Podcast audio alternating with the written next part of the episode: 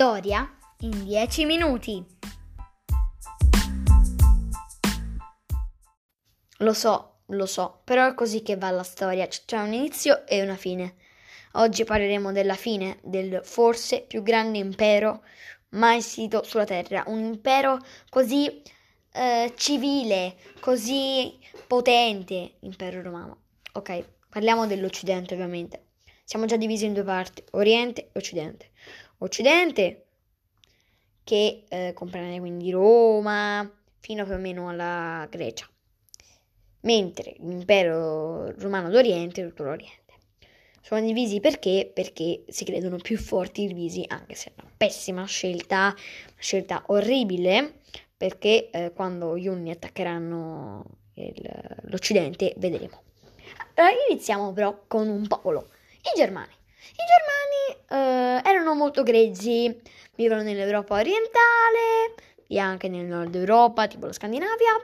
Sono divisi in tante tribù e sono seminomadi. Ok, che significa seminomadi? Molto semplice. Seminomadi significa nomadi, la parola che conosciamo già, che significa non stanziale. Semi possiamo intuire che significa metà. Infatti, seminomadi significa un popolo che sia nomade che non. Perché? Perché loro applicavano la, l'agricoltura del taglia e brucia. Cos'è l'agricoltura del taglia e brucia? Loro mh, mm, tagliavano gli alberi, li bruciavano, avevano la cenere e poi su quella cenere eh, coltivavano per un anno intero. Quindi era un fertilizzante. Allora, che dopo un anno finiva questo effetto. Quindi coltivavano, commerciavano, lavoravano il ferro benissimo, benissimo quando incontravi un uh, germano, la cosa che facevi era preoccuparti per le sue armi, potentissime, pesanti, ma resistenti, facili da utilizzare, armi meravigliose e anche biografi, eh? L'unico loro difetto? Beh, mm, erano molto rozzi uh, e anche se erano tanto ospitali, le loro case non erano delle migliori i materiali con cui erano costruite erano molto fragili e anche abbastanza, eh, diciamo, non profumatissime, anche perché le loro pelli non lavate di animali morti non è che avessero un buonissimo odore. Ma adesso arriviamo al dunque. I Sassoni, gli Angli, i Vandali, gli Ostrogoti e i Visigoti sono tutti popoli formati dopo i Germani, cioè che sono separati da Germania. Perché si sono separati? Bene, ognuno doveva migrare in qualche posto. Quindi i Sassoni migrano verso l'Inghilterra, gli Angli pure, i Vandali più verso il sud Europa, gli Ostrogoti eh, più verso l'Italia, i Visigoti più eh, ovest Europa tipo Spagna. Ma perché lo fanno? Molto semplice, gli Unni vogliono devastarli e occupare le loro terre. Perché gli Unni hanno bisogno di un territorio in cui stare, non gli interessava Niente, loro ah, vivono nella steppa, cioè non so se sapete la steppa che cos'è. Non lo sapete? Bene. È un territorio congelato. Non puoi coltivare né allevare animali così. Non puoi essere stanziale. Devi vestirti coprendoti di, di materiali caldissimi che tu non puoi fabbricare perché non sei stanziale. Quindi devi fare tantissime razzie e l'unico scopo del vivere era combattere. Quindi, purtroppo, non, uh, i, questi popoli furono decisi a emigrare. Emigrarono nel 370 all'incirca e a attac- in cui gli Unni attaccano i Goti.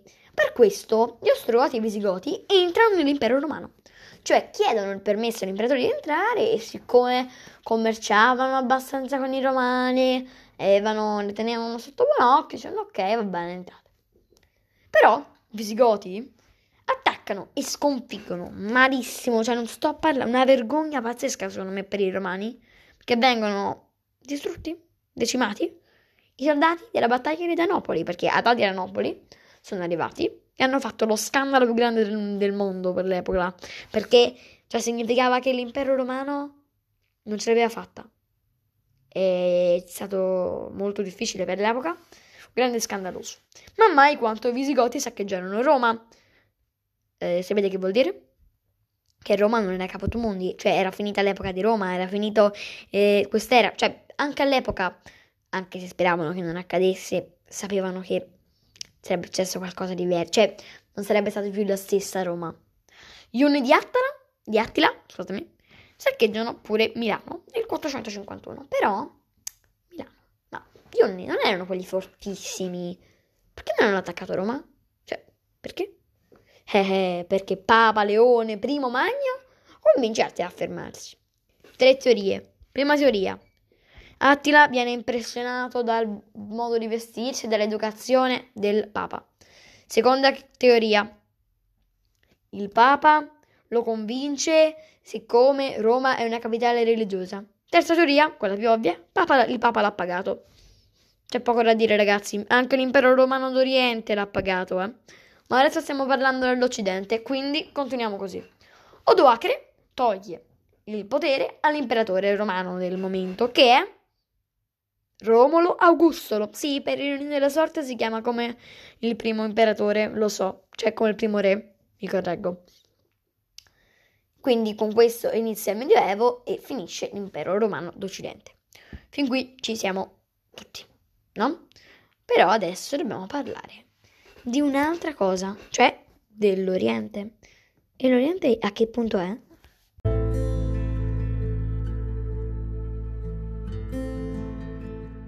Cari ragazzi, uomini e donne, l'impero romano d'Oriente o bizantino non aveva Roma era meno portato all'agricoltura, era meno portato al commercio, era più piccolo.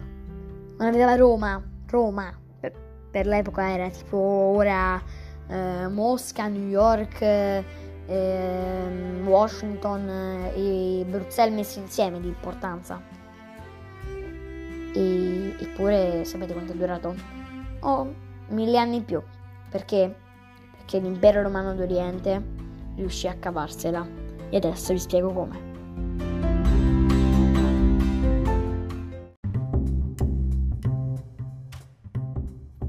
Bene, il trucco è questo. Non hanno usato armi forti? No, no. Ma avranno usato tecniche fortissime? No. Non hanno usato un generale che li ha motivati tantissimo? No.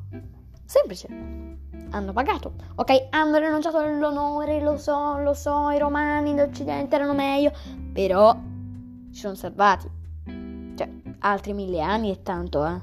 Sai, cento anni, 300 no, mille anni è tanto. Quindi, eh, l'impero d'Oriente, pagando tributi altissimi, altissimi, sopravvisse. Aveva la capitale Bisanzio. Quante volte ho sentito il nome Bisanzio? Io, io prima zero. Perché è una città Bisanzio pochissimo famosa, che poi diventa Costantinopoli, vabbè, questa l'avete sentita ovunque, scommetto. Perché si chiamerà Costantinopoli? Per un imperatore, di cui però oggi non parliamo. Oggi parliamo di Giustiniano, un imperatore che conquistò il regno dei Vandali, Visigoti e Ostrogoti, quindi un grande combattente, e poi li perse dopo pochissimo, quindi yeah, bravissimo, perse soldi, in questo, eh, uomini, anche per il vaiolo, e ehm, però raccolse le leggi romane in un codice che venne um, usato appunto per la giuria, per, um, per le leggi, poca parola. E quindi lui avrebbe scelto, secondo voi, chi avrebbe scelto? Una donna abbastanza guerriera, abbastanza saggia, no? Infatti ha scelto una attrice ma che c'ha di guerriero questa attrice? Oh, ve lo spiego che c'ha di guerriero questa attrice. C'era una guerra tra due fazioni per l'ippodromo, una rissa, e una fazione incolpa lei per tutto quello che stava succedendo. Lei ammazza 30.000 persone. Quindi direi che il lato guerriero c'è. E però governarono molto bene insieme. Giustiniano era un, eh, chiamato anche l'imperatore insonne perché lavorava con, eh, sempre, ovunque, era bravissimo per questo e fu mm, molto importante proprio per questo motivo. Anche però mm, Teodora, sua moglie, era molto considerata, eh? cioè non era considerata un po' ok, vabbè, ti ammazza, però non, non governa. No, perché lei formulava le leggi insieme a, all'imperatore, mh, all'imperatore Giustiniano. Perché le formulava con lui? Perché lui si fidava molto di lei e, lui, e lei eh, um, accordava con lui per le guerre, accordava con lui per le alleanze, quindi era una brava moglie. Con questo che concludo questo episodio, ci vediamo alla prossima e ecco qui che finisce un episodio di storia in 10 minuti circa.